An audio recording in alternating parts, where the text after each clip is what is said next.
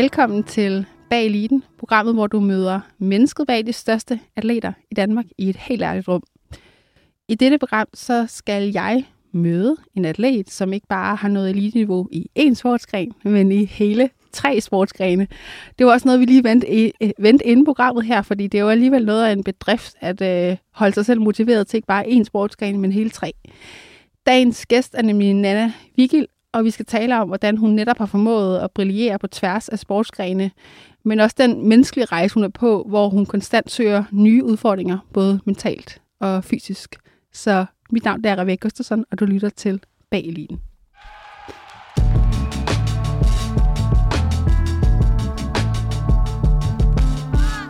Velkommen til, Nana. Tak skal du have. Tre sportsgrene. Ja. Hvorfor lige det? Jamen, jeg tror... Ah, ja, hvorfor lige tre sportsgrene? Altså... Jeg tror, det, det bunder i mange ting. Jeg er, god, øh, jeg er god til at gribe en chance, når jeg får den. Øh, jeg er god til at... Øh, altså, jeg er god til at gå rigtig meget ind i noget, når jeg går ind i det. Øh, jeg, jeg gør ikke rigtig noget halvhjertet. Øh, og så tror jeg, som du også lige sagde, jeg, jeg, jeg søger aktivt hele tiden de her udfordringer. Jeg er meget... Øh, altså, jeg, jeg er virkelig drevet af at blive bedre. Muligheden for at blive bedre mm. og udvikle sig øh, på, på, ja, på alt i virkeligheden. Det er jeg sindssygt drevet af. Så jeg tror, hver gang jeg kunne se, okay, her er der en chance for, at jeg kan, kan hæve barn endnu mere, jeg kan nå endnu mere, så har jeg grebet den, og så har jeg løbet mod den med 400 km i timen. Øh, ja. Har du altid drømt om at blive atlet? Øhm, det tænkte jeg faktisk lidt over den anden dag, fordi jeg, det ved jeg faktisk ikke rigtigt. Øhm, og jeg tror ikke, øh, jeg tror egentlig ikke, det er nødvendigvis noget, jeg sådan tænkte, at det var bare det, altså som barn, at, at det var bare det, jeg skulle. Men jeg kan huske, jeg ved ikke helt egentlig, jeg kan ikke rigtig huske sådan præcis, hvornår det var, men jeg kan huske den her følelse af, at det gik op for mig, at gud ja, man kan jo godt komme til OL. Altså OL var sådan en, nå ja, det, det kan man jo faktisk helt ægte godt. Hvornår skete det? Jeg kan faktisk ikke helt huske, hvornår det var. Øhm, altså, det, det har været i min, sådan, i, i min, min tid, mens jeg boxede, tror jeg. Øhm, at det ligesom gik op for mig, at det, var jo, det, det kunne man jo godt. Mm. Øhm, og jeg, jeg kan tydeligt huske følelsen af det. Øhm, men jeg kan faktisk ikke helt huske sådan præcis, hvornår det var, hvis Nej. jeg skal være helt ærlig. Nu nævner du selv uh, boxing, som jeg ved er den første sportsgren, du ligesom startede med at dyrke. Kan du mm. ikke tage os med tilbage til, hvordan din ligesom, start med sport er? Jo, jamen altså, jeg... Øh, jo, lad os starte helt fra. Jeg, var, øh, jeg havde været på udveksling et år i USA øh, efter 9. klasse. Var, jeg var så 16, da jeg kom hjem. Og det var sådan en ret, jeg havde det ret svært ved at komme hjem igen for det. Mm. Øhm, der, der havde jeg lige, jeg havde lige en periode, der var, der var, der var temmelig hård faktisk. Øhm, Hvorfor det? Jamen, jeg tror, jeg kom hjem for det her år, og det havde jo været så, det havde været så kæmpe i min øh, nana 15 år verden, mm. at, at komme ud, og igen det der med at søge udfordringer, og komme ud og havde været væk, og, og man havde udviklet sig så helt vildt meget. Og så kom man hjem, og så var alting jo sjovt nok det samme, som da man var taget afsted. Altså alle andre var jo det samme, verden var det samme. Og jeg tror, jeg følte mig, øh, jeg følte mig faktisk nok lidt alene i den følelse, øh, og havde lidt sådan svært ved den. Men øh, jamen, jeg kom jo så hjem og skulle, og skulle starte gymnasie, og skulle finde lidt ud af, hvad jeg skulle, ja, hvad, hvad skulle jeg lige med, med sport. Og, jeg, jeg har altid lavet sport, altså helt fra som barn har vi jeg været frygtelig privilegeret og altid fået lov til at prøve øh, alle sportsgrene, vi ville, mm. tror jeg. Øh, man kom hjem, og mens jeg var i USA, der havde jeg, Øhm, jeg havde spillet basketball i, øh, i vintersæsonen og lavet atletik i forårssæsonen. Og kunne godt mærke, det, det var fedt at, at bruge så meget tid på det. Så kom jeg hjem, og min, øh, min storebror, han øh, boxede på det tidspunkt. Og spurgte, om jeg ville med til træning en dag. Og jeg kan huske, at jeg først var sådan, det skulle jeg da i hvert fald ikke. Det synes jeg, det var det dummeste, jeg længe havde hørt. Altså, det, både det der, jeg synes, jo, at blive slået på, det var da ikke, fordi jeg synes, det lød vanvittigt fedt, men, men også at skulle slå på nogen. Altså, jeg synes, det lød helt åndssvagt. Men jeg tænkte, ja, ja, okay, fint nok. Jeg, jeg tog med til træning en dag. Jeg tog med til træning, jeg kunne godt mærke allerede sådan bare stemningen af det. Jeg var sådan, okay, der, der er måske noget her, ikke? kom med, og, og var jo så alligevel sådan, okay, men så, så prøver vi det der med at spare, og, og ligesom være inde i en ring og sådan noget. Og blev helt forelsket i det. Altså, det er det fedeste, og jeg synes, den dag i dag, det at, at gå i ringen, og, og gå ind i en kamp, og også bare til træning egentlig, gå ind i ringen for at spare, det er det fedeste. Mm. Der, der er simpelthen ikke rigtig noget, der er... Der, ja, det, jeg synes, det er fantastisk. Men det bliver jeg helt fanget af. Øhm, og så, ja, så, så begyndte jeg jo faktisk at, at bokse efter det, så det var, at, at min, min storebror, han sagde, hey, vil du med til træning en dag? Og jeg sagde først, nej, det er i hvert fald ikke. men så alligevel endte med at tage med. Øh, det, var, det var sådan der, det startede med, mm. med boksningen. Og så begynder du ligesom at bokse, og hvornår er det så, du siger, øh, hey, nu tror jeg, jeg skal noget andet end boksning? Jamen, jeg tror, øh, det, det kom egentlig ret naturligt. Øh, jeg, jeg boksede, ja, mens jeg gik i gymnasiet, øh, og, og jeg, altså, jeg vil våge at påstå nærmest alt, nej ikke alt, men rigtig meget at, at det, jeg har at trække på i dag, er sådan, øh, sådan det, det mentale, som jeg tror, det, det er der, jeg virkelig kan noget. Mm. Det blev grundlagt rigtig meget i, i boksningen. Øh, og meget det med at være, jeg tror, det jeg er god til, det er jeg rigtig god til at være rigtig ærlig, vaskeægte ærlig over for mig selv. Øh, og det blev grundlagt der, øh, sådan ret, ret, i nogle sådan ret skældsættende situationer, tror jeg, for mig. Men så efter gymnasiet, der skulle jeg, øh, skulle jeg værnepligt, øh, og vidste, at så havde jeg ikke tid til at, at bokse, hvis jeg skulle løbe og lege soldat også. Øhm, og igen det her, at jeg gør ikke rigtig noget halvhjertet. Så hvis jeg kunne se, at jeg ville ikke kunne bokse på det niveau, jeg gerne ville, så var det noget andet, der skulle, skulle have min fulde opmærksomhed. Mm. Øhm, og så vidste jeg også, at jeg skulle have lavet en, øh, jeg har fået en ret stor kæbeoperation, øh, som jeg vidste ville blive en, øh, en lang proces, øh, yes. hvor jeg ikke ville kunne bokse alligevel. Så jeg kunne godt se allerede der, at jamen, jeg, jeg skal finde noget andet at blive dygtig til. Så du har simpelthen måttet skifte undervejs, men jeg tænker også, du er virkelig også en menneske, der på en eller anden måde har meget mod på eventyr.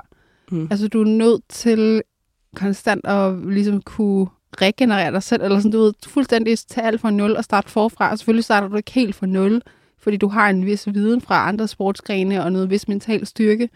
Men det må være enormt svært, det der med bare at skulle sige skift, og nu starter jeg fra helt fra nul, og sige, at nu bliver jeg stadig ved med at kæmpe for drømmen om at blive atlet eller komme til OL, ligegyldigt hvad. Mm. Ja, øh, altså ja, det, det er det, og det, øh, som du siger, selvfølgelig er det svært, men jeg mm. tror også, det er, det er en ret fantastisk oplevelse, netop som du siger, at man starter jo fra nul, men alligevel starter man jo ikke fra nul. Mm. Øhm, at man har jo man har noget med sig, og jeg tror, det har været jeg tror også, det her skift nu fra, ja, fra, fra vægtløftning til, til roning, hvor jeg er nu, at det tror jeg også har været så relativt smertefrit, som det har været, fordi jeg har været god til at sige, okay, jamen, jeg, jo, jeg ved intet om roning. Jeg er helt ny, altså helt grøn i det her. Men jeg har jo nogle min sådan grund, grund sådan kernekvaliteter som atlet har jeg jo stadig med mig. Og det kan godt være, at jeg ikke er, var en dygtig roer, men jeg har jo hele tiden været en dygtig atlet. Øh, og der har jeg været rigtig god til at holde fast i, hvad, hvad det er, jeg kan der, og, og tage det med. Og også lige minde mig selv om det, fordi jo, når man starter på noget nyt, og man tænker, okay, shit, man, jeg har bare ikke styr på noget som helst. Og man, altså, jeg tror, man hurtigt kan falde i sådan en, hvor man bare fortæller sig selv, jeg kan sgu ikke finde ud af noget, og jeg mm. kan sgu ikke det ene og det andet. Men der tror jeg, jeg har været god til at holde fast i, jamen det kan jeg jo. Der er mm. bare lige de her specifikke ting med at, at, at ro, jeg ikke lige kan finde ud af.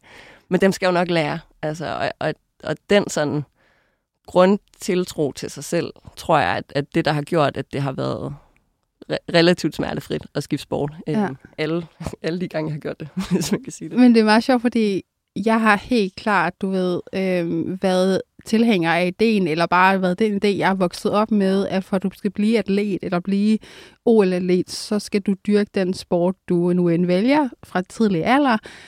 Øhm, og så arbejder du hårdt på den, og så er det ligesom den sportsgren. Ja. Altså sådan det der med, at, som dig i en faktisk en sen alder, for det første at gå i gang med at dyrke sport på elite-niveau, men på den anden side også at skifte undervejs. øhm, det, det sådan, har været sådan helt mindblowing, har jeg lyst til at sige. Men det har virkelig været sådan, fordi jeg, jeg kommer fra en helt anden boldgade, og så er jeg, sådan, jeg har virkelig tænkt over det, inden vi skulle optage den her episode, og været sådan, altså hvor har jeg ikke selv tænkt over det tidligere, fordi det er sådan, jeg har bare været, du ved, vokset op i den her lille boble, hvor det bare har været den måde, du gør det på. Mm. Og hvorfor skal det være sådan? Hvorfor skal vi ikke bare kunne bevise, at, at du godt kan blive eliteatlet? Også på nu her, når du starter sen, om du er plus 20 eller nærmest plus 30, det kommer jo hvad det er for en sportsgren. Og det der med at give os selv lov til at på en eller anden måde ja, udvikle os og blive ved med at udvikle os, og så bare gøre noget andet, hvis du det synes, der er fedt. Øh, det synes jeg virkelig har været interessant i min historie, det der med, at du ligesom siger, jamen, nu er det roning. Øh, og jeg tænker måske lige bare lige for at spole tilbage et kort øjeblik, så mm. til dem, der ikke lige ved, hvordan du kom til at starte med roning, det synes jeg nemlig var meget sjovt. Vi snakkede lige om det inden. øhm, og det havde jeg aldrig hørt om før, men simpelthen, øh, ja, der er lidt et screeningsprojekt. Jeg føler, det er sådan en optagelsesprøve, øh, du har været til, så jeg synes, du skal fortælle lytterne om, hvordan det var, du kom til at ro. Ja, jamen, altså det, det startede jo faktisk med, at jeg... Øh, øh, hvordan skal, altså, der, der, I vægtløftning er der... Øh, hvordan siger man det pænt og pædagogisk, det ved jeg ikke helt. Øh, der, der er rigtig meget råd med, med dopingproblemer. Altså ikke sådan i, i Danmark, men i, i sporten generelt. Øh, og der er øh, ja, så store problemer, at IOC, øh, den internationale olympiske komité, var ude og sige, prøv at høre venner, I er sgu nødt til lige at få løst det her, ellers så er I sgu ikke med ved OL mere. Øh, og der, der, ja, der gik øh, øh, vægtløftning og så ud og gjorde egentlig det stik modsatte. Og det var, man kan, man, ah, så kan man godt blive træt, ikke, når man sidder som atlet, og man mm. lægger hele sit, sit hjerte og, og sjæl i det her. Og man godt kan se, okay, den her, den her bar, jeg nævnte tidligere, jeg altid prøver at løfte, den er ligesom sat, den er sat lidt ned for mig øh, på en eller anden måde. Og så, øh, så lagde jeg jo faktisk ud på min, øh, på min Instagram-story sådan lidt, det var lidt for sjov, men mener det lidt, om, om det måske egentlig var på tide at, at finde noget, der passer lidt bedre til de her lange arme og lange ben. Øh, jeg, jeg er ret høj og meget høj for en vægtløfter. Mm. Og så var der jo faktisk øh, rigtig hurtigt øh, rigtig mange, der sagde, har du overvejet ro? Og jeg, først, jeg tænkte først lidt sådan, puh, altså jeg lavede vægtløftning, ikke? Kondi, den var øh, cirka 0, ikke? Mm. Jeg tænkte, ah, ro, det ved jeg sgu ikke. Så lagde jeg det ud på min story, og sådan, åh, oh, okay. Internettet siger, har, har, du, har du overvejet ro? Og så var der jo faktisk en, der, øh, der skriver til mig, at øh, hey, i min øh, roklub, der har vi et øh, samarbejde her med, med, med det her Fast Track OL-projekt. Mm. Kunne der lyst til at komme ind til en screening? Og det var, øh, det var Andreas Slot, som der, øh, der skrev det her til mig, som jo så faktisk endte med at blive min træner, øh, efter jeg havde været i, i hele den her proces. Så den, øh, det, altså, det skal han for evigt have credit for, at han lige griber den. Øhm, og så, ja, så, så tænker jeg sådan lidt, det, det skader sgu. Igen det der med at, at gribe, gribe chancerne. Mm. Jeg tænkte, okay, en screening, det, det sker der ikke noget ved. Så tog jeg ind til den, og, øh, og, og det viste sig så, at jeg sådan rent, øh, altså, øh, jeg har en fysik, der, der godt kunne, kunne tyde på, at jeg godt kunne, øh, kunne blive en dygtig roer. Og så var det, så, så var det en, en, en, en lang proces. Øhm, jeg tror, der gik nogle måneder efter den her screening, hvor jeg sådan havde fået svar. Øh, og jeg synes jo lige lidt en side note, jeg synes jo, det er fantastisk med det her projekt. Det er meget sådan... Øh, det er meget udansk på en eller anden ja. måde, fordi det er fedt at, at kunne gå ind og sige, øh, og det er jeg måske virkelig også, det er fedt det der med at gå ind og sige, okay, vi går direkte efter det her. Vi, mm. vi tænker stort her, vi tænker, at det er det her, vi gerne vil. Og det har jeg jo aldrig været bange for. Jeg har aldrig været bange for at sige højt, hvad det er, jeg gerne vil. Øhm, og jo, så, så kommer der nogle gange nogen og lige klasker ind på kinden med en jantelov, og, og det skal de da bare gøre. Men det, der jo også sker, er, at at hvis man er klar om, jeg vil gerne det her, og jeg, jeg lægger alt, hvad jeg har i det, så findes der også nogle mennesker, der faktisk helt ægte gerne vil hjælpe en. Mm.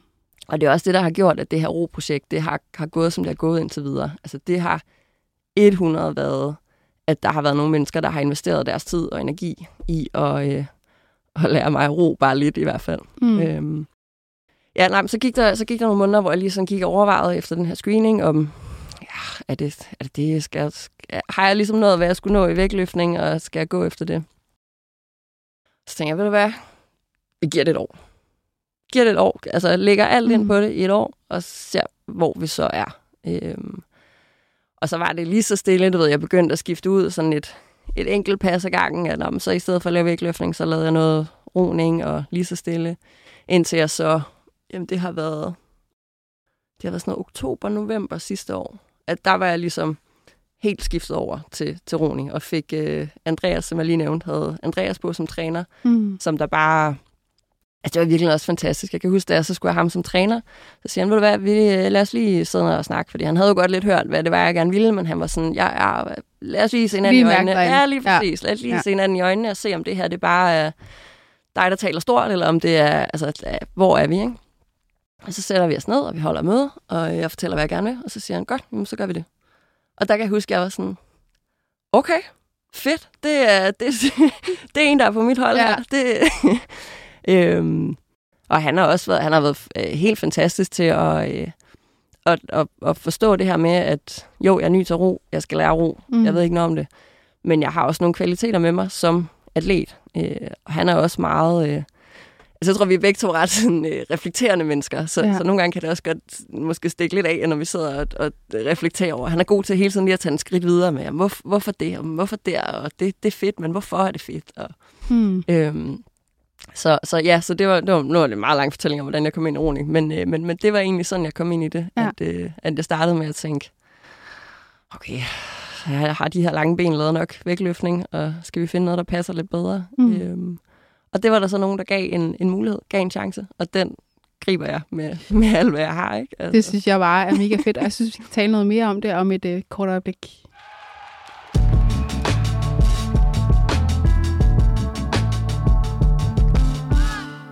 Ja, fordi Nana, jeg får lyst til at stjæle Andreas spørgsmål. altså, hvorfor er det, det er fedt for dig, det her med at bare gå hardcore ind i et eller andet nyt, og bare dedikere dig 100 procent, måske 110?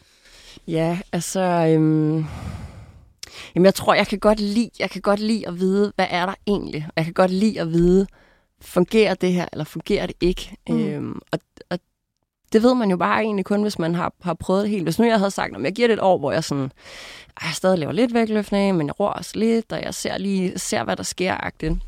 så er det sindssygt svært at sidde og egentlig evaluere på, jamen, hvad har fungeret, hvad har ikke fungeret, fordi det ved man jo ikke rigtigt. Hvor hvis man bare har, hvis man har løbet direkte ind i det og tænkt, okay, nu giver vi det her et skud, øhm, så, så, kan man, vir- så kan man virkelig ægte se på, jamen, hvad har fungeret, hvad har ikke fungeret. Øhm, og meget den her ting med at være ærlig over for sig selv. Altså, mm. jeg kan mhm. godt lide at være der, hvor man kan være ærlig for sig selv. Øh, og det, det, det, det er et fantastisk sted at være i virkeligheden. Mm. Hvor kommer det fra, det her ærlighed? Hvor, hvor har du den fra? Jamen, det, altså det, det kommer tilbage fra boksning, og, og det blev faktisk grundlagt i et sådan ret, ret specifikt øh, øh, øjeblik, egentlig. Jeg... Øh, Ja, nu, nu tager vi helt øh, lang historie. Gerne, gerne. øhm, jeg startede med at bokse, og, øh, og, og det, du ved, jeg var, jeg var 16 år, og jeg synes jo, man kunne gå på vandet, og der var bare at bokse, og yes, fedt, man. Jeg havde set million dollar baby, ikke? Fedt, det er sejt, altså. det har været hardcore. jeg tænkte, ja, ja, vi kører bare, træner hårdt, og jeg synes jo, at kæft, jeg arbejdede hårdt, altså. Og det gjorde jo nok også, hvis man sat, så det i forhold til, til mange andre, der lige var startet gymnasiet. Kørte bare på, fik en kamp, øh, jeg, jeg var ikke bleg for at sige til alle, den her kamp, den vinder Den vinder Øhm, og det gjorde jeg. Gik ind, vandt den her kamp. Fedt. Trænede videre. Synes, jeg trænede hårdt. Så kom jeg i øh, kamp nummer to. Øh, så taber jeg.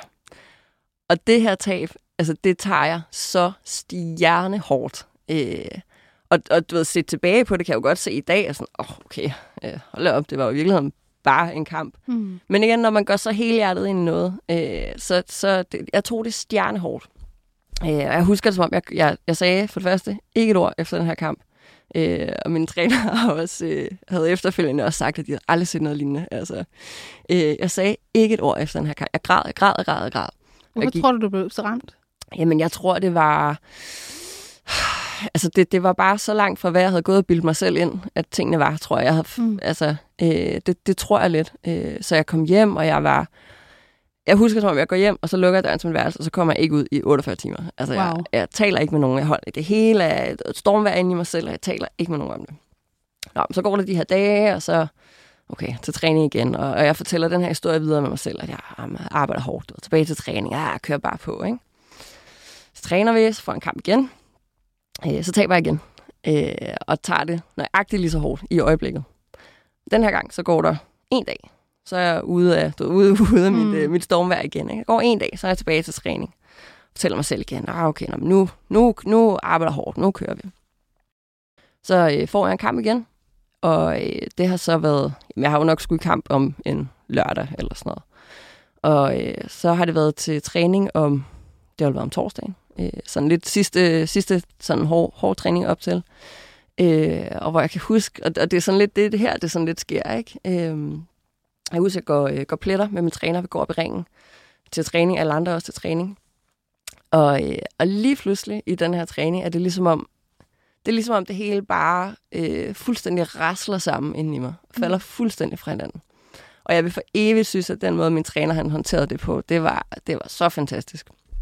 Øhm, og han, det er ligesom om, han også lidt ser det, før det går op for mig. Altså, han, han ser det, øh, mens vi går og træner her. Han ser det, og han griber den lige med det samme og siger, åh, oh, vi sætter os lige ned. Mm. Og vi tog den bare lige der. Lige, der var ikke noget med, uh, vi skal lige ud og snakke bagefter, og lukkede døre, og ikke noget. Og vi tog den bare lige der. Øh, sætter os ned, taler om det her. Og det var, jeg, jeg kan huske, der var jeg virkelig sådan, okay, nu er vi sgu på en bund af et eller andet. Og havde sådan en følelse af, at nu er vi et sted, hvor, hvor, hvor man kan være ægte ærlig over for sig selv. Mm. Fordi jeg arbejdede ikke hårdt. Det gjorde jeg ikke. Altså jo, igen, måske i forhold til andre, der, der jeg var 16-17 år og synes, de ejede hele verden. Øhm, men jeg arbejdede ikke hårdt. Ikke i forhold til, hvad jeg kunne, og hvor jeg selv, mit, mit eget sådan potentiale. Øhm, jeg, jeg, kan bare, jeg, kan så, jeg kan også huske, at vi taler om, men det er egentlig ikke så, så relevant. Det er mere den der følelse af, at det var et meget, det var et, et frygteligt ærligt sted, og det er stadig den følelse, jeg går tilbage til, altså den dag i dag, når jeg lige mm. skal, skal have en snak med mig selv om, hvad, hvor er vi, hvor, hvor, hvor skal vi hen? Øhm, for det var et meget ærligt sted, og et meget sådan, øh, et meget håbefuldt sted i virkeligheden. Øh, og i dag arbejder jeg også sindssygt meget med det mindset, at, altså i alt, også i mit ikke-atletliv, at jamen, du, når, når tingene er rigtig skrald, og man synes, at kæft, det er hårdt lige nu, så tænker jeg altid, jamen hvis det her, det er det værste lige nu. Hvis jeg er på det værste, hvis jeg sidder i det ringjern, og vi er på et absolut low point, så kan det jo vidderligt kun blive bedre herfra. Mm. Hvis vi er på det værste, så kan det jo kun blive bedre. Så jeg tror, at nogle gange, jeg næsten søger at komme derhen. Altså jeg søger at komme hen, hvor man siger, okay, huh, nu, har, nu er vi ude ved nogle grænser, vi har skubbet grænserne, vi er måske egentlig også hen over dem. Nu kan vi arbejde med, hvor er det, hvad er det, der skal til nu. Mm. Øhm, så den der ærlighed over for sig selv, det, den, den blev helt klart grundlagt øh, faktisk der. Øhm, mm. Og som sagt er det også det, det ringjørn, jeg vender tilbage til, når jeg lige skal... Jeg, jeg vil faktisk sige, at lige nu er jeg faktisk i den proces. Også lige nu, den her, det, det her øjeblik, den her uge, er jeg faktisk lidt tilbage der og, og se på, okay, Nana, nu lige en ærlig snak med sig selv. Arbejder vi så hårdt, som, altså, som, som jeg egentlig kan? Er vi, gør jeg, hvad jeg kan? Altså, er jeg, er jeg lidt for let ved mig selv nu? Er jeg lidt for hård ved mig selv nu? Hvor er jeg henne? Ikke? Så mm. det, det blev helt sikkert grundlagt der. Øhm. Men det her med at mærke livet, øhm, det er jo for nogle mennesker er det enormt skræmmende. For andre mennesker som dig, så er det jo det, der ligesom på en eller anden måde tænder ild inde i dig, og får ja. dig til at jeg vil sige, vælge livet og vælge mm. det liv, du lever i dag. Øhm, og jeg synes, det er interessant det her med, hvordan at, altså det her med at nå bunden, at faktisk kan være noget, som er noget af det fedeste i hele verden. Ja. Fordi, at det, som du siger, det giver dig et helt nyt udviklingspotentiale. Det giver dig en helt ny mulighed for at nå til et, et nyt sted med dig selv. Mm. Øhm, og også at på en måde at være faktisk lidt søgende mod bunden. Ikke fordi du søger det negative, men fordi du søger lidt også at sige, jamen, hvis det går dårligt, så kan vi lige så godt ramme bunden nu, frem for egentlig at, og du ved, et eller andet, eller andet sted midt imellem. Lige præcis. Øh, men at nå der til grænsen og sige, hvad er det så? Hvad er det så for et nyt grundlag, jeg skal bygge for mig selv? Øh, og jeg synes også, det, det giver super god mening, også med alle de der, de der sportsgrene, du så dyrker, fordi du kan godt lide det her med, eller det virker det i hvert fald til, at have det her, altså sådan, nye fundament, du skal bygge op, og på en eller anden måde skabe for dig selv, og hele tiden videreudvikle. Øhm, og det kræver nogle gange, at vi, du ved, tager en hammer og slår væggen ned og bygger forfra. Jamen, absolut. Altså lige præcis det der med at, at tage en hammer og slå væggen ned, i stedet for at stå og sådan pille, pille lidt ja. i kanten af den, og så ser vi måske en gang kommer vi igennem, men i stedet tage en, en, en ordentlig hammer, sparke en væg ned, mm. se, hvad er der bagved? Altså, ja. Det synes jeg er, er en fantastisk ting at gøre. Også fordi man, man bliver sgu også, altså man bliver konfronteret med, jamen hvad har jeg så, når jeg står her? Mm hvad, hvad har jeg så? Hvem er jeg så? ikke? Øhm, så det tror jeg har været en fantastisk gave, og egentlig så relativt tidligt. Altså som sagt, nu var jeg, hvad har været 16-17 med, mm. med det her, ja, den, øh, øh, det øjeblik i ringhjørnet ligesom var, at blive konfronteret med det der. Mm. Og jeg tror også, det har hjulpet rigtig meget i, nu når jeg har skiftet sport, øh, som jeg sagde, at jeg har været, har været meget bevidst om, at jamen, jeg kommer med noget som atlet. Øh, og det har også gjort, at jeg har kunne få endnu mere ud af, jeg, jeg har jo været sindssygt privilegeret, som jeg sagde. Der har været nogle, nogle mennesker, der har investeret tid og energi i at, at træne med mig. Øhm, og særligt, øh, jeg tror, de piger, jeg har trænet med, øh, Marta Kempf og Lærer Rasmussen, de har jo været, altså, jamen, de har været helt eminente til at forstå det her med, at jo, jeg er ny til ro, og jeg vil gerne, altså, jeg vil gerne have så meget vide, jeg kan. Jeg vil gerne mm. suge til mig af det her. Men samtidig har de også, øh, de har virkelig bare forstået det her med, at jamen, jeg kommer også med noget som atlet. Så vi har alligevel kunne bruge hinanden sindssygt meget. Øhm, for det er jo mange gange det her med, ja, nu har jeg jo selv været flere sportsgrene igennem, og, og når man taler med andre atleter, hvis man lige tager den op, i stedet fra, okay, men jeg er, jeg er vægtløfter, jeg er løber, jeg er roer, mm. hvis man lige siger, jeg er atlet, så er det bare, det er så meget de samme opture og nedture, det er det, det, kvaliteter, man egentlig har, så man kan bruge hinanden sindssygt meget. Mm. Ja, og jeg tror, ja, jeg, jeg tror, det er det, der har gjort, at det har været, været muligt, og at det har gået, som det har gået. Altså. Ja. Men det er meget sjovt, fordi altså, jeg, jeg synes virkelig, det er undervurderet i vores samfund, hvor meget det her med at være atlet er en uddannelse. Helt vildt. Øhm, og de her kvaliteter, altså jeg kan ikke gå ind i en samtale i dag, jeg kan ikke øh, gå ind i et job, hvor hvad end det er, uden at sige, at jeg er atlet, fordi det har formet så meget det menneske, jeg har. Så det kan godt være, at jeg ikke har været to OL. Det kan jeg jo godt tænke stadig nu endnu, hvis det var det, jeg ville. øh, øh, snakkede vi også om Ja. tidligere. Men, men det her med, øh, at det er virkelig en uddannelse, og det er en menneskelig proces, og jeg tror, de færreste, hvis du ikke selv er det, har en idé om, hvor meget det former os som mennesker, og hvor meget det, det er noget af det mest faktisk menneskelige at gøre, og dyrke sport. Ja. Øhm, og at de kvaliteter, du ligesom opbygger, ja, jeg tror, jeg er svært på et andet sted, øh, mindre du vælger at dedikere dit liv til en eller anden måde. Altså, jeg tror ikke, du ville kunne det, selvom du havde et andet startup eller noget andet, du, du vælger at dedikere dig til, fordi det er så meget, for det første er du så meget alene med dig selv inde i den her proces. Du skal max ud på så mange parametre, men du er også hele tiden nødt til at tænke udvikling og tænke, ja, alt sådan noget, men det, bliver- så det er jo på den anden side, er det jo enormt sådan, kan man sige, selvcentreret, for det handler om dig hele tiden. Men du er, møder også bare dig selv i så tidlig en alder, og på så et ærligt sted, som det du også selv siger. Mm. Øhm, jeg er ret nysgerrig, for du sagde tidligere det her med, at øh, ja, netop at komme det her ærlige sted, og virkelig møde sig selv og sige, hvad er der så? Mm. Øh, hvad har du fundet ud af, der er, når du møder dig selv? Hvordan? Jamen, det er egentlig, altså, og jeg har faktisk godt tænkt mig over det sidste par dage, fordi jeg tænker, ah, nu skal vi sidde og tale om det her, og hvem er mennesket, og hvem er atleten? og altså, jeg tror, det er meget, det er meget, det er jo meget det samme menneske, altså, Mm. og jeg tror, det er det, der har gjort, at det har, har gået, som det har gået i alle sportsgrene, og at jeg har kunne, kunne gøre det her, og holde fast i mig selv, og jeg tror, det har været, at jeg så tidligt blev konfronteret med det, øh, og jeg kunne holde så meget fast i det øh, undervejs. Øh, og, og det er jo, jamen det er jo et menneske, der er, åh, der er så drevet af at bare ko- komme ud på, på usikker grund, og komme ud og bide livet i låret, ikke? Altså, og bare gribe de chancer, der er, øh, og i alt. Altså Mm. mm. både i, i sport, og det er også et menneske, der, øh, der, der gør tingene, når jeg gør det. Mm, Når jeg så ikke gør det, så gør jeg det heller ikke. Øh, det, altså, det, det er sådan en ting, jeg har lidt... Øh, ja, det der, man må lige finde ud af, hvad, øh, hvad er vigtigt her, og det, der så ikke er vigtigt.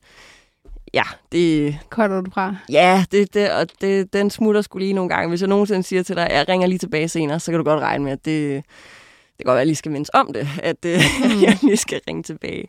Øhm, fordi mit hoved er så meget i, i det, jeg laver. Øhm, så, så der er der helt sikkert nogle ting, der lige smutter en gang imellem. Ja. Øhm, men jeg ser det jo som, at jeg siger, det, det samme, når nogen spørger, om hvad så med, skal du ikke øh, ud og være hurtig i byen øh, torsdag, lørdag? Og hvordan er det at gå på kompromis med alt muligt, og Nå, men du drikker ikke, og nå, og...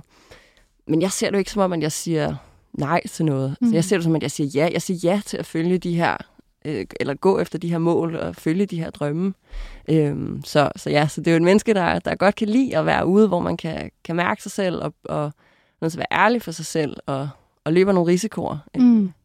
Det virker også til, at du på en eller anden måde trives i kontrasterne. Mm. At det jo ikke er, et, som du siger, det et sted, hvor du har balance på den måde, i den der klassiske forstand balance, men din balance er, at, at du er nødt til at være helt ude i det hvide og helt ude i det sorte, Ja. for der er balancen.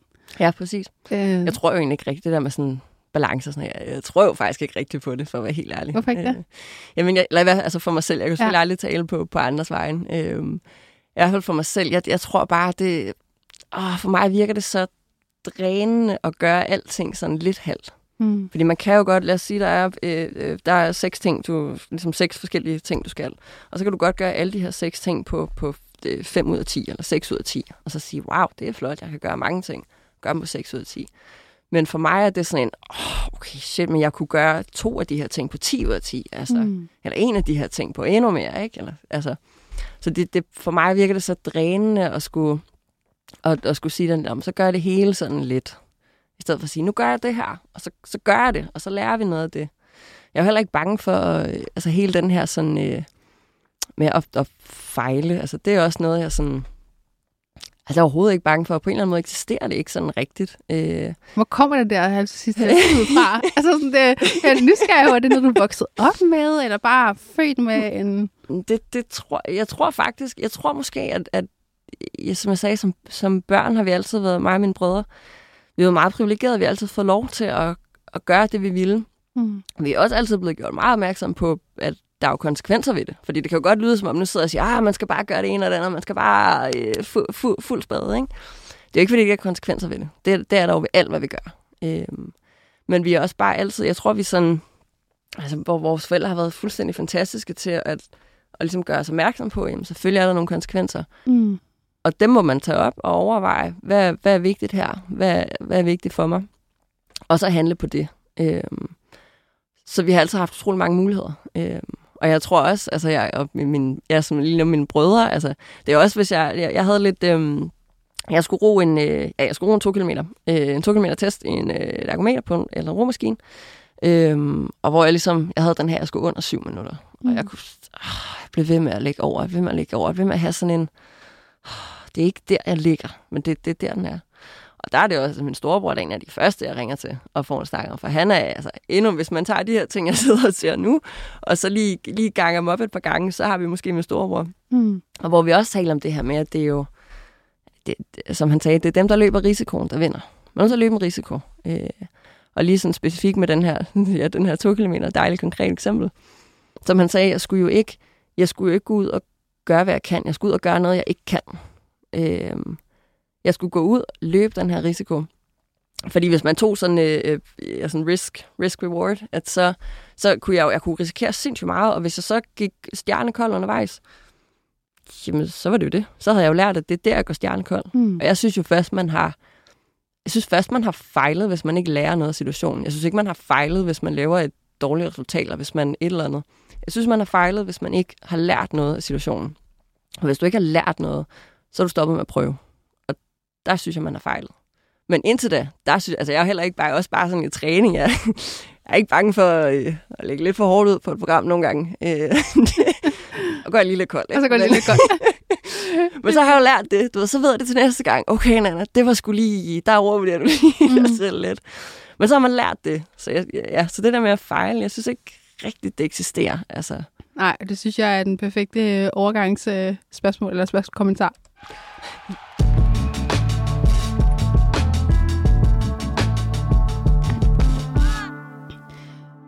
Så uden at jeg skal sådan lege djævelens advokat, men jeg bliver sådan, Ej, det tænker jeg sådan, okay, gerne. har du ikke et moment, fordi du siger, at okay, når du rammer bunden, det er jo måske ikke engang der, hvor du er mørkest. Altså, har du slet ikke noget, hvor du siger, at det her, øh, det har været det sværeste i mit liv, eller det her er det hårdeste, eller sådan, det her er min skyggeside, har jeg lyst til at sige? øh, jo, det har jeg da så absolut. Øh, og både sådan i, i det store og i det små. For jeg, jeg, jeg har det jo også i, Altså, jeg kan jo sagtens til, til, til træning. Jeg faktisk i... Jamen faktisk så sent som i tirsdags. Mm. Vi har, øh, vi har testuge den her uge lige nu. Øh, jeg skulle en to kilometer. Og laver, altså laver en to kilometer, hvor at en ting er, jeg laver en tid, som ikke er, øh, ikke er hvad jeg synes, den skulle være. Øh, det er egentlig ikke så meget det. En, en dårlig, gå så en dårlig tid, kan jeg godt sådan, det er jo, hvad det er. Men jeg laver en lidt halvhjertet mm. øh, to kilometer, øh, hvor jeg ikke giver, hvad der er, og hvor jeg ikke er igen der med, hvad er Jeg er ikke ærlig for mig selv. Jeg synes, puh, ej, og nu giver, nu, puh, nu giver vi noget. Og det gjorde jeg ikke. Øh, det var jeg sindssygt ked af. Altså, øh, og, jeg, og jeg, er meget, jeg er meget følsom. Altså, jeg græder, mm. og ikke sådan, det skal være et stort show, men, men jeg, jeg er meget følsom.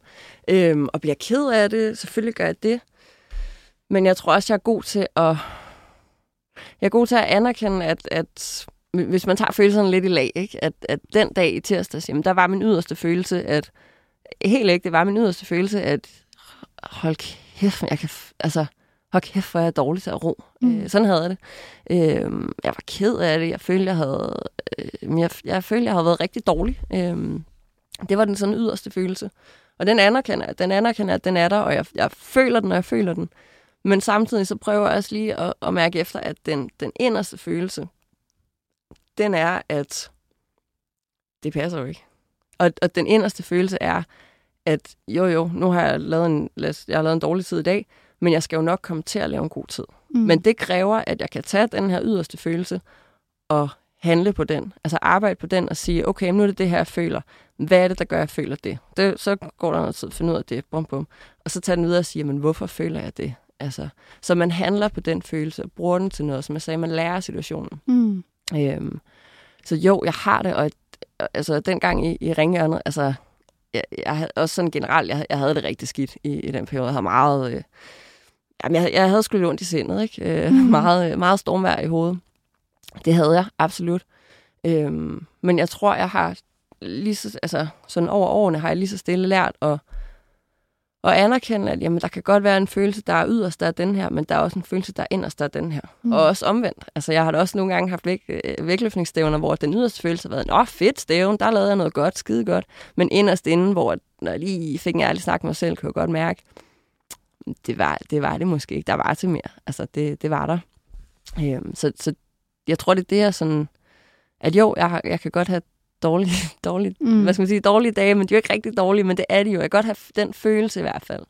Men jeg er god til sådan ret aktivt at handle på den følelse. Mm. Og bruge den til noget på en eller anden måde. Det er meget sjovt, fordi det, det du siger nu minder mig om den snak, jeg havde faktisk med Rikke Hørlykke, som mm. for mange mennesker udad til jo blev set meget som den her isdronning, der bare er maskine, der kan levere, levere, levere. Men hun gør faktisk det samme som dig. Hun har også enormt mange følelser, mm. men hun ved, hvordan hun skal handle konstruktivt på dem. Ja. Og bruge den til sin, øh, sin fordel, og bruge dem til sin, som sin motor, har jeg lyst til at sige. Øhm, og det er der, hvor jeg synes, de, det er også alt for sjældent, at vi taler om faktisk, hvordan det her med at være et følsomt menneske faktisk kan være en enorm god motor og motivationsfaktor for at du kan blive en god atlet, og, ja. eller for at du kan generelt til bare performe på et højt niveau i livet. Ja. Øhm, de færreste forstår egentlig ikke, at du ved, følelser behøver at være en negativ ting. Nej. Og det, for dig, det virker også bare til, som om du er enormt dygtig til ligesom at, at ligesom række fuldstændig og tage dine følelser og være sådan, jamen det er den her oplevelse, jeg har lige nu, men der sker altså også alle de andre ting, og det er kun mig, der lige nu oplever det. Det er ikke virkeligheden. Ja, lige Så nu vælger jeg at bruge det her, og vende det rundt og bruge det til min motor, og, og du ved, skabe noget ud fra det sted. Og så bliver det jo også, som du siger, et enormt ærligt sted, du skaber fra, men det bliver bare også et meget øh, stærkt sted, fordi du har så meget fundament inde i dig selv, når det kommer fra en følelse. Mm. Altså, følelser er jo stærkere end tanker, hvis man tænker på det på sådan på ja. niveau-mæssigt. Ja. Så derfor så er det jo også bare et sted, hvor du siger, hvis du kan skabe det fra et følelsesmæssigt sted på en positiv måde, jamen så er det jo en af de mest drivende ting, overhovedet kan. Altså, jeg synes, det er en kæmpe gave at være et følsomt menneske. Mm. Det synes jeg da. Og jeg tror også, fordi at man... Hvis nu vi tager nu det eksempel med i tirsdag, mm. at lave en, i går så en dårlig tid. Dejligt konkret eksempel. Det havde jo været frygtelig nemt at, at falde i den her, om jeg skal bare være du ved, øh, mentally tough, og jeg er bare ligeglad, og Nå, men nu lavede jeg bare en dårlig tid, uh, whatever. Um, men hvis man ikke har hvis man ikke har følt, hvad man føler, så kan man jo ikke komme videre for den følelse, mm. fordi man ved jo ikke, hvordan man kommer videre fra. For jeg kunne godt have, have tænkt om, okay, jeg, jeg er bare skuffet over, at tiden var dårlig. Men det var ikke det, det handlede om. Det handlede om, at jeg var, jeg var sindssygt ked af, at jeg ikke havde været... Altså, at det, det, det var så langt fra, hvordan jeg egentlig... Mine sådan værdier om det der med at, at, at gå ind. Når jeg går ind i det, så går jeg ind i det. Mm. Øhm, nu gør det lyder sådan lidt, okay, det var bare en to kilometer, det er måske ikke sådan det store, men det er dejligt ja, men det konkret eksempel. Meget, ja, lige præcis, og det er et meget sådan konkret eksempel. Øhm, mm. Hvor jeg tror, at, at det er jo en kæmpe gave at kunne mærke, hvad det egentlig er, man mærker, og føle, hvad man føler. Fordi så kan man komme videre fra det, så kan man arbejde ud fra det. Mm. I stedet for at tænke om, okay, nogle andre reagerer sådan her, når de har gjort det her, eller nogle andre et eller andet, eller nogen siger, at du skal ikke være blar et eller andet. Altså, men at mærke, okay, hvad er det egentlig lige nu, der sker med mig? Mm. Jeg synes, at det er en kæmpe gave at være et følsomt menneske. Altså, jeg kan synes, det er helt skørt, hvis nogen er sådan, jeg synes fra, oh, det lægger vi lige lidt låg på. Jeg synes, det er fantastisk at bare føle, hvad man føler. Altså. Jeg er også meget, også hvis man tager det nu som ikke kun atleten, Anna, altså, jeg møder jo også bare op i alt, hvad jeg laver, som, som den, jeg er, og, mm. og ligesom, når man, det er det her, der er. Øh, og det, det er sådan her, det er. Og det er fantastisk, fordi tit så, så gør det jo også, at andre mennesker også føler, okay, så kan jeg sgu også bare være her, som den jeg er. Og så møder man lige pludselig mennesker, som, som de helt ikke er. Øh, og, og der synes jeg, der sker noget fantastisk. Altså. Ja, jeg tænker også sådan, for dig er der på en eller anden måde, fordi du virkelig vægter den her ærlighed højt, så, så er det jo alle aspekter af livet, det er nødt til ligesom at forplante sig, hvis det skal være et autentisk liv for dig. Mm. og det er jo også det der med, som du siger, hvis du sådan der kan inspirere andre mennesker omkring dig til bare at møde dig med den ærlighed også, og møde dig den... Øh, sårbarhed, som det jo også kan være for nogen, men også at være sådan, jamen, her er jeg, og det tror jeg, altså som du siger, det er jo egentlig super udansk at være sådan, ja. hallo, hallo, her kommer jeg, øhm, men som du siger, det er, synes jeg også selv, enormt befriende, at vi bare kan møde mennesker der, hvor vi er, og jeg tror også, det er sådan, det er også derfor, jeg synes, det er så fedt at lave den her podcast, fordi det er også det, man siger, jeg sætter lidt ned og siger, fortæl mig, hvem du er. Ja, altså, du ved, altså sådan, det, det, er jo i princippet det, jeg gør, men uden at det skal være sådan så firkantet på den måde, men det er jo sådan det der med, kan vi ikke for en gang skal vi bare tale ærligt om, hvem ja. er vi som mennesker, så der er ikke noget, der er rigtig forkert, men vi vil bare gerne prøve at forstå, hvem er du? Ja, Og det synes jeg er fantastisk. Altså også med det her podcast, du laver, det er jo fantastisk. Og det er jo fantastisk, at der kan sidde sådan en som mig. Fordi hvis man tager det, altså hvad som, som regel som atlet, er man jo det, dine resultater er. Mm. Hvis man tager sådan en som mig, så er jeg jo overhovedet ikke nogen lige nu. Fordi jeg, jeg er ny i det her roning. Jeg har jo ikke rigtig noget sådan øh, at komme med. Men at der så alligevel bliver skabt et rum til, at jamen, det er der jo. Altså, der, mm. der, lad os så tale om det her. Altså, det synes jeg er fuldstændig fantastisk.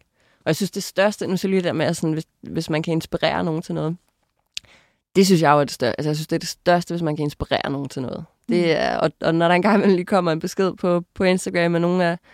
Jeg deler jo meget ud af det, det her med at være nybegynder, og være nybegynder som voksen til et eller andet. Ja. Øhm, og det var der faktisk mange, der, der egentlig fandt noget, noget inspiration i at, at prøve det. Og det synes jeg er... Ej, for sådan helt... Uh, du ved, ah, der ja. og taler om det, ikke? Altså, det synes jeg var det, det største, man, man kan. At man kan inspirere nogen. Mm. Også selvom det bare er i, i små ting, store ting. Det synes jeg er fantastisk. Men jeg har også meget respekt for, at du vælger, som du siger nu, at være nybegynder som voksen. ja. Altså, fordi det kræver sgu sige det lige ud.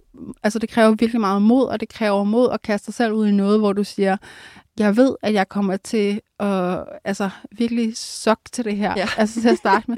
Virkelig gøre det, og jeg kan godt se potentialet. Jeg kan se, at jeg kan nå dertil. Altså, jeg er virkelig også en menneske, som drives af det nye, og elsker netop også at kaste mig ud i ting, jeg overhovedet ikke har prøvet før, for netop at være sådan, der er et vis udviklingspotentiale her, hvis jeg vælger at dedikere mig selv til det. Ja.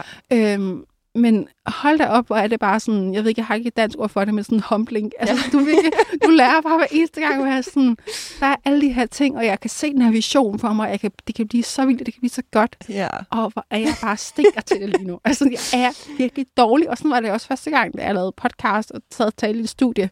Altså, så kan det godt være, at der er mange, der synes, jeg er en god hverdag, men det er da mm. ikke fordi, jeg bare har sat mig i et studie Nej. det. Altså, sådan, det kommer ikke af sig selv. Det kommer ikke af sig altså, selv, og det er jo alle de der ting, at, man, at, at du tør, jeg tror også, jeg tror noget af det vigtigste, jeg i hvert fald har lært i mit, liv, har været det der med at tørre at leve livet, og tør, som du siger, tage chancerne, mm. og tørre at mærke livet. Ja. Og få det, sådan, få det ind, og ikke bare lade det, du ved, glide. Nej, øh, lige præcis. Og det tror jeg i hvert fald rigtig meget, det jeg også kan genkende i mange af atleterne, er jo netop det der med at vælge at leve livet øhm, med mod, og vælge at leve livet for at mærke livet. Øhm, og så hvis det så for dem, er nogle af atleterne, som mig selv inklusiv, i starten, hvor det ikke rigtig du ved, der sker så meget, så flyder man lidt bare med. Men ja. så er der et eller andet på den tidspunkt, hvor din rejse vil tvinge dig til at stoppe op. Og jeg tror ikke, jeg har mødt en atlet endnu, som ikke er blevet tvunget til at stoppe op på en eller anden måde, reflektere over og tage aktiv valg af livet. Nej, igen det der, hvis man lige tager den op fra, hvad, din, hvad er du i din sportsgren til atlet, ja. så er det jo bare så meget sådan de, de altså, samme ting, man lidt går mm. igennem, ikke? Men og det er sjovt, at du siger med sådan, jo, at, at få at være nybegynder. Og, og man, er jo, man er jo dårlig, når man starter sådan noget nyt. Det er man jo. Og jeg synes, der er noget fantastisk befriende i det. Og man kan stille alle de dumme spørgsmål. Og man, kan, man skal lave alle, altså alle de ting, hvor man siger, åh, det var sgu ikke lige det rigtige. Altså, det, det, er, jo, det er jo fantastisk at, at kunne være der. Og, og netop, man skal jo huske, at jo, man er jo dårlig lige, når man starter til noget. Mm. Men man er jo kun dårlig til, til det. Altså, jeg var jo dårlig til at ro, men jeg var jo ikke dårlig til at, at altså alt andet. Jeg var ikke dårlig til at være mig. Jeg var ikke et dårligt menneske. Jeg var bare dårlig til den ting. Og det var jeg jo kun, fordi jeg ikke har prøvet det før. Mm. Så er man bare ikke dygtig til det. Øhm, og det, ja, jeg synes, det, det, det tror jeg sgu meget sundt. Jeg tror, det er sundt alligevel. Jeg har jo også bare haft delt ud, altså alt af det. Og det, ja, når jeg så lige har taget en tur i vandet, når båden den lige er i vandet, i stedet for på vandet. Og, altså, det har jeg bare delt ud af. Og når jeg har rodet langsomme tider og, og det ene og det andet, fordi at, ja, det skal man ikke være så bange for. Øh, mm. Det er jo også en... Ja, nu lige lidt... Ja, det er ikke, nu kommer lige et andet sted hen, men det er jo også det, der er fantastisk ved at starte i noget nyt, mm. men som du sagde i starten, at man har jo stadig noget med sig. Man sætter virkelig meget pris på de der store spring, man tager i starten. Og jeg er jo faktisk stadig der, hvor der er til de der store spring. Man sætter sindssygt meget pris på det. Og det tror jeg ikke, man gør når man, altså det tror jeg ikke, jeg gjorde, da jeg startede med boks. Det tror jeg lidt mere, jeg gjort med vægtløftning, men alligevel ikke mm. helt ægte. Fordi man ved, man ved jo, hvordan proces, man ved, at lige pludselig, så rammer du en mur. Og, og det gør alle. Man rammer en mur.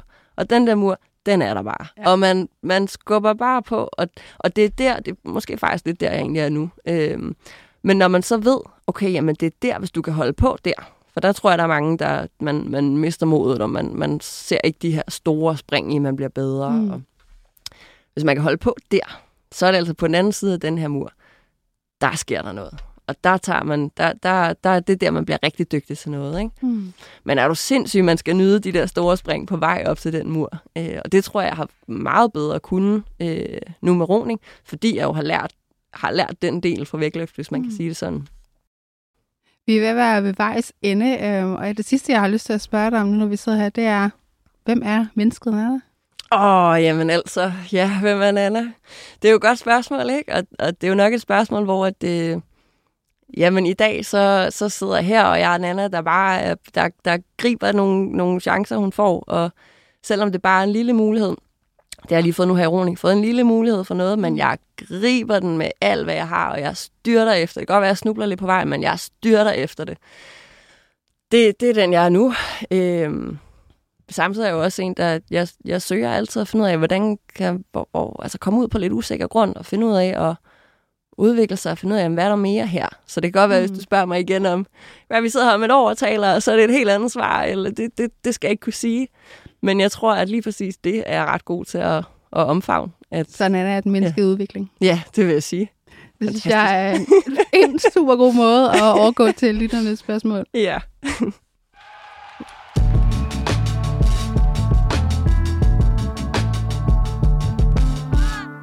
Det første spørgsmål det kommer fra Louise, der spørger, hvem har været din største motivation eller støtte? Øhm, ja, største motivation eller støtte. Altså, øh, største motivation, det, det har jeg selv. Øh, det mm. tror jeg er noget, man skal finde øh, i sig selv. Øh, jeg tror sagtens, man, det er faktisk meget god øvelse at nogle gange lige tage sådan en med sig selv. Hvad er det inde i mig, der, der, der motiverer mig? Hvad er det, der inspirerer mig? For så kan man sagtens hvad skal man sige, bruge øh, andre mennesker, øh, øh, film, øh, podcast, øh, hvad man nu synes øh, er motiverende. Men det er bare vigtigt, at man lige får, får det sådan, øh, hvad sådan alignet, at man lige får det sådan justeret, at det, jeg søger nu her i noget eksternt, de værdier, jeg sidder og kigger på her, er det mm. egentlig dem, der stemmer overens med det, jeg har inde i mig selv. Øh, så der synes jeg altid, man skal, skal, skal til, altså, søge ind i sig selv. Men støtte, altså igen, jeg synes også, man skal være sin egen største støtte, men man skal godt nok heller ikke undervurdere øh, den støtte for andre mennesker. Mm. Og jeg synes alle, altså dem, dem der har, har hjulpet mig så meget det her første år, nu nævnte jeg øh, Andreas træner der, og øh, Martha og Lærke, altså jeg, det har jo været en kæmpe støtte for mig at, at have dem. Øh, og så min, altså min sådan grundkerne, altså min, min familie er altid min, øh, altså det, dem, de er der sgu altid. Det, Og det er uanset hvad. Det, mm. ja, det er nok min største sådan, støtte. Udefra. Har de altid støttet det her med, at du har lavet skift i sportsgrene, og altid bare tænkt, ja, det er bare Nana? Ja, det har de faktisk. Øhm, ja, det har de faktisk. Jeg synes, altså, det har altid været sådan, fedt, det kører vi. Ja. Det, det tager vi bare. Altså. Fantastisk. ja. Det næste spørgsmål, det er fra en, der hedder GB, som spørger, hvordan håndterer du perioder med nedtur, der skyldes dårlige sportsresultater? Jamen, øh, ja, som vi taler om, jeg, jeg anerkender, hvad er den yderste følelse, hvad er den inderste følelse. Jeg melder mig selv om, hvis det her det er det værste resultat, jeg kommer til at lave, så kommer jeg jo kun til at lave bedre. Mm. Og det er en meget god måde at tænke på, fordi man, man anerkender jo stadig, at lige nu er det dårligt. Det er ikke fordi, man prøver at, at lade som om, nej, du skal bare tænke positive tanker, du skal bare jeg synes, alt er godt. Fordi det er alt ikke altid. Nogle gange så er det bare virkelig dårligt, og nogle gange er det bare virkelig hårdt. Så det anerkender man jo stadig, men man anerkender også, at så bliver det bedre.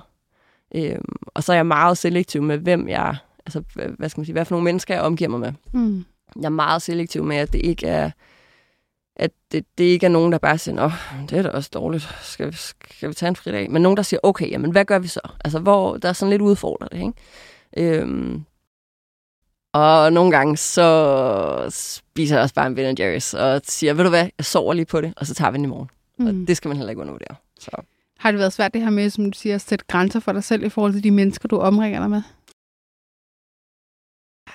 Altså, det synes jeg faktisk ikke, mm. øh, for at være helt ærlig. Øhm, det tror jeg, har synes, altså i min sådan, øh, hvad skal man sige, unge teenageår, hvis man kan sige det, der tror jeg måske, det har været, men, men jeg tror igen noget, der bunder i den her ærlighed til mig selv, at det har også været ret nemt for mig at sige, at nogle gange behøver det heller ikke at være, men det er fordi de her mennesker, og de er bare det ene og det andet, men man bare siger, det er ikke det miljø, jeg skal være i. Det er ikke der, jeg skal være. Altså, der er ikke noget, der behøver ikke være noget sådan... Øh, Længere at tænke på Nej, og noget sådan beef med nogen, og noget med noget, det har jeg sgu aldrig. Mm. Altså, men at man bare kan sige, mm, det er bare ikke der, jeg skal være lige nu. Mm. Og så finde ud af, hvor skal jeg så være? Altså. Så det synes jeg egentlig ikke er, svært at sætte grænser. Nej. Længe man ved, hvorfor man gør det, så synes jeg ikke, det er svært. Det sidste spørgsmål det er fra Sofie, der spørger om gode råd til, hvis man netop overvejer at skifte sportsgren. Altså, jeg synes jo... Ja, nu får jeg lyst til at sige, at skal bare gøre, men det er fordi, men det er fordi jeg har, har det her. Det var, også, det var jo en lang proces faktisk, jeg var igennem med mig selv og finde ud af, hvorfor. Øhm, jeg synes, man skal spørge sig selv. Øhm, jeg spørger sig selv, hvorfor, for det første. Det er ligesom step one. Spørg sig selv om hvorfor, og så se på, jamen, hvad er der af muligheder? Altså, hvad, hvad er der, hvis jeg skifter sport, hvad er mulighederne så? Kan jeg nå endnu højere? Kan jeg nå endnu mere, hvis jeg gør det? Øhm, så jeg tror, at spørge sig selv, hvorfor, og så se på, hvad for nogle muligheder der er. Mm. Altså lad være med at se på, uh, så, ah, så er jeg ikke noget, altså så er jeg ikke i det her mere, eller så kan jeg ikke det her mere. Se på, hvad kan jeg? Hvad kan jeg så? Altså, hvad kan der komme ud af det? Øhm, hvad for nogle konsekvenser kommer der til at være ved det? Er det nogle konsekvenser, jeg synes er fede konsekvenser, eller er det nogle, jeg ikke kan have på mig? Øhm, så han, altså, find ind i det der ringhjørne, hvor jeg taler om, find ind i det ringhjørne, lige have sådan en god, ærlig snak med sig selv om, hvad, hvorfor, hvad er mulighederne, hvad kommer der ud af det. Mm. Det virker også til, at du er et menneske, som på en eller anden måde lidt lever med et formål. Ja, det vil jeg da sige. Øhm, det gør jeg, men, og det, ja, jeg synes, det vil være skrækkeligt at ikke gøre på en eller anden måde. Øhm, og så spørger man, hvad er formålet så? Og det er jo et godt spørgsmål. ja, men det er sjovt, fordi det tror jeg egentlig, jeg ved ikke, udefra sig, så tror jeg, at jeg vil tænke, at jeg tror ikke, at du decideret har et, et sådan særligt formål, du lever efter, men netop mere, at måske det hele rejsen med at faktisk lidt finde det formål, som Ja, er det, du er på. Det, det tror jeg er helt rigtigt set. Altså, at, at nyde at være på den rejse, og Ja, få det ud af. Jeg synes også, det, som jeg tror, jeg sagde sådan i starten, at det der med at, at, at blive bedre og udvikle sig. Jeg synes, det værste, der næsten kunne ske, det er, at nogen siger, nå, nu altså, nu er det... Jeg har også altid sagt, at jeg er på ingen måde perfektionist. Det værste, der kan ske, er, at nogen siger, nå, nu er det perfekt. Mm. Nu er det der. Fordi hvad så? Altså, ah, hvordan skal vi så blive bedre? Hvordan kommer vi videre? Hvordan løfter ja. vi det endnu højere? Ikke? Øhm, så ja, så jeg synes, det der med at, at nyde, altså mærke den rejse, man er på, og, og, og ja, være i det med alt, hvad man har at være i. Mm. Altså, absolut. Det synes jeg er smukt sagt. Øh, ved jeg vil bare gerne sige, øh, det har virkelig været, ja, været en masse lys, du har givet mig her på sådan en torsdag, grå torsdag morgen. øh, så det vil jeg bare gerne Tak. sige tusind tak for, og tak for, ja, bare, som du siger, at være 100% ærlig, og give los af dig Ja. selv, og for at inspirere så mange mennesker, inklusive mig selv. Jamen, Og tusind, altså, som jeg sagde, at inspirere nogen, det er jo simpelthen det største, der kan ske. Så tusind tak for, ja, og for at skabe det her rum, for at vi kan sidde os atleter og sludre lidt om, øh, om ting og sager. Altså, det synes jeg er fantastisk. Fantastisk, at du gør det. Det er i hvert fald en, en kæmpe ære at få lov til. Øh, jeg vil gerne sige tak til dig, der også har lyttet med, og du kan som altid finde mange flere episoder af Bag der hvor du lytter til podcast, og mit navn det er Rebecca Gustafsson.